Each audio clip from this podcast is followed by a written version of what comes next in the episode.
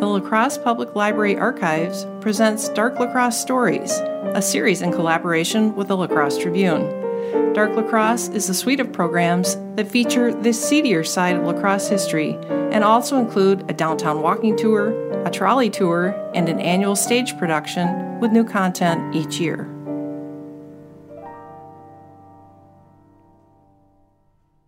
In 1920, the sordid tale of the death of Nick Beeson, his wife Helen, and her teenage lover John Byer was the talk of the town. Just after Christmas in 1928, the true crime story that seemed like a dime store detective novel again riveted La Crosse Tribune readers. Oh, look at that. Here's more. Mrs. Helen Beeson Bardovic. Huh, she married again, huh? Widow of Nick Beeson, for whose murder John Byer has now served eight years of a life sentence in the state's prison at Waupun, is behind barred doors today at the La Crosse County Jail. Hmm. She was incarcerated by Sheriff Walter Rice upon orders of District Attorney Lawrence Brody following preliminary proceedings of the past 10 days, during which attempts have been made to formulate a case to show that the woman in custody was the real murderer instead of John Byer. Huh. Mrs. Beeson is being held without warrant. Asked upon what charge Mrs. Beeson was being detained, Sheriff Rice replied that he did not know. Sometime, probably late today, she will be confronted by Byer, who has repudiated his confession and who has been granted a five day parole by Governor, Governor Zimmerman in order that he may seek to establish the evidence upon which he hopes to regain his freedom. Let me get this straight. They are letting that murderer out of jail so he can find evidence and pin it on the wife? How weird can this get? The governor sanctioned the release of Byer in order that he might participate as a surprise witness in the attempt to jar from Mrs. Beeson a confession that she, after all, was the slayer of her husband. well, good luck with that. Byer and a prison guard arrived on a Milwaukee Road train, somehow missing the four deputies dispatched to the depot to escort them to the sheriff's office, hopped on a city streetcar, and headed to the courthouse. The evidence Byer was seeking was a confession from his former lover, the widow Helen Beeson, who had remarried while Byer was behind bars. However, her testimony remained consistent with her previous story, so the district attorney released Helen, sending Byer back to Waupun to continue serving his life sentence as the murderer of Nick Beeson.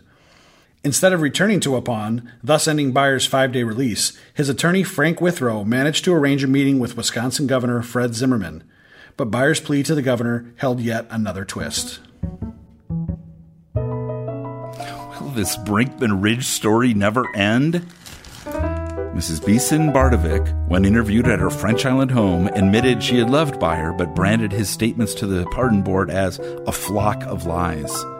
Byer contends he was a slave, locked against his will in a specially constructed closet of the farmhouse. When she could, Mrs. Beeson would bring her young lover table scraps and water so that he could shave and clean up. She let him out nights to share her bed after her husband retired. Let me see that. On the night of the murder, Byer claimed he heard another argument between husband and wife and that Mrs. Beeson cried out, Help! John! It was at this point young Byer broke out of his closet, encountered Beeson, who was armed with a butcher knife, and shot him in the forehead with a revolver in self defense. The district attorney also had a private consultation with the governor in which he recommended leniency in the case as much as Byer had served eight years of a murder which is believed to have been prompted by Mrs. Beeson, wife of the slain man. District Attorney Lawrence Brody summarized the events of August 26 in a letter to the Secretary of the Governor as saying, quote, Byer says that he fired the shot from the pistol which struck Beeson in the forehead and that he lay perfectly motionless for a couple of minutes during which time Mrs. Beeson came into the room, handed Byer a shotgun and said, shoot him again. It is likely that Beeson was actually dead or near dead when the second shot was fired. It would be quite impossible to convict Mrs. Beeson Bardovic as an accessory before the fact. On Friday, January 4th, 1929, three days before Fred Zimmerman's term of governor of the state of Wisconsin ended, Zimmerman commuted John Byer's sentence of life to 14 years for the murder of Nick Beeson. thereby making him eligible for parole. Once again, but not for the last time, La Crosse residents read of this most bizarre story. Oh, more on the Byar Beeson story. Let's see. Byar's testimony brought out a weird story, no kidding, of having been held a love captive in the Beeson home for many months prior to the murder. He claimed he had been intimate with the woman since he was 17 years old and had finally determined to leave town in order to escape from her when he was 20. When Byar stopped at the Beeson home to say goodbye as he headed out to Dakota Territory, however, the woman delayed his leaving by forcing him into a specially constructed closet where he was held captive for four months as a love slave under a strong hypnotic influence of Helen Beeson that Helen herself described as love. You've got to be kidding me. During that time of four months, Byar overheard many arguments between the husband and wife. She finally told him to go live in the barn, but one argument that occurred August 26, 1920, was so intense that John Byar felt that his mistress, Mrs. Beeson, was in harm's way. Byar broke out of the closet with a revolver he kept there, confronted and shot Nick Beeson at close range as Beeson approached him with a butcher knife with intent to inflict harm. I have lived too long. I don't believe this. I've, I've seen everything now.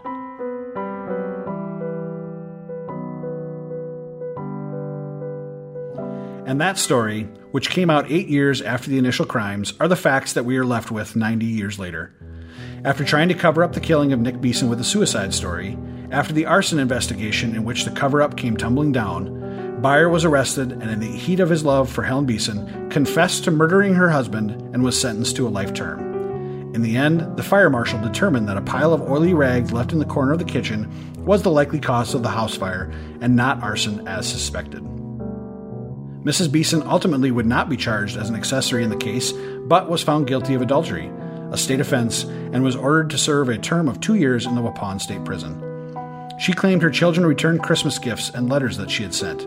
The whole affair had ruined her relationship with them. Byar claimed to have a fifth grade education upon entering prison, but began to better himself through correspondence courses with the University of Wisconsin Extension. He took a freehand signwriting course and a full course in architecture. In prison, Byar plied a trade as a shoemaker. In his pardon request, he claimed he was a different man and no longer a boy. Governor Zimmerman reduced Byar's sentence in January 1929, and he was freed on parole in February of the same year, eight and a half years after the offense. Mrs. Helen Beeson Bardovic and her husband Reinhardt split, and she later married a third time, becoming Mrs. Reuben Gorel in the 1940s and moving to Viroqua. She died on November 6, 1966, at the age of 80 and is buried in Liberty Pole Cemetery in Vernon County. Upon parole, John Byer was still a young man and would be employed as a farmer, a painter, and a clerk at Kroner Hardware in downtown La Crosse. He married and lived to the age of 84, passing away on July 17, 1983, preceded in death by his wife. They are buried in the Woodlawn Cemetery on La Crosse's south side.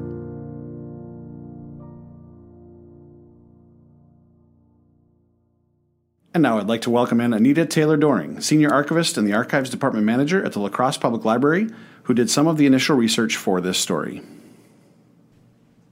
This story has actually become almost a legend in La Crosse County and is one of the most dramatic of our stories in this Dark La Crosse series. Even in my early days answering questions at the La Crosse Public Library's archives desk, I was asked for information on the family that was murdered on the ridge.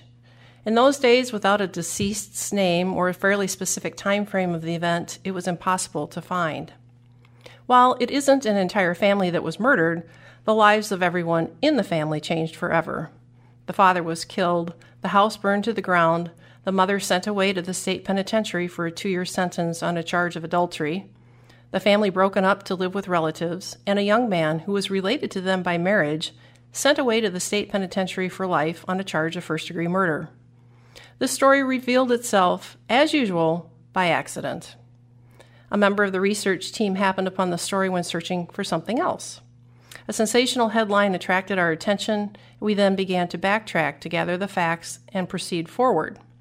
The story seemed to just write itself, each twist and turn becoming more and more like fiction than fact.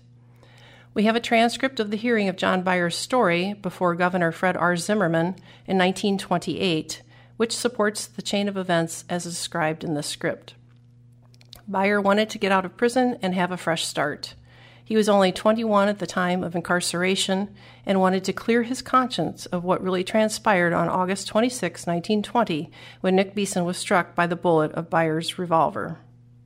As part of Byer's testimony, the governor asked him to sketch out the floor plan of the Beeson house and its relation to the straw pile, barn, and road.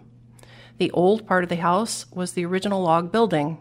Sometime during the course of the four year love affair, Byer and his father built a two story addition to the Beeson home marked new on the sketch. John confirmed that it was Helen Beeson who constructed the crudely made closet herself from pine. Today, the course of these events would have been handled very differently in the justice system. The illicit relationship between Helen Beeson, an adult woman of 30, when she seduced John Byer, a minor of 17 years old, which would be taken much more seriously. Had the investigation led to a jury trial, Helen would have likely been charged with additional serious crimes in the end, with her sentence resulting in a far greater time than the two years she did serve for adultery. John Byer's defense attorney would never have encouraged their client to plead guilty to first degree murder, the worst possible admission in court, and not pursue a jury trial. At the time, Byer was told by the district attorney that his sentence would be lessened if he pleaded guilty to that charge. Alas, it did not aid Byer's plight. True to form, Judge Edward C. Higbee sentenced him to life at Waupun State Prison. Thanks for listening.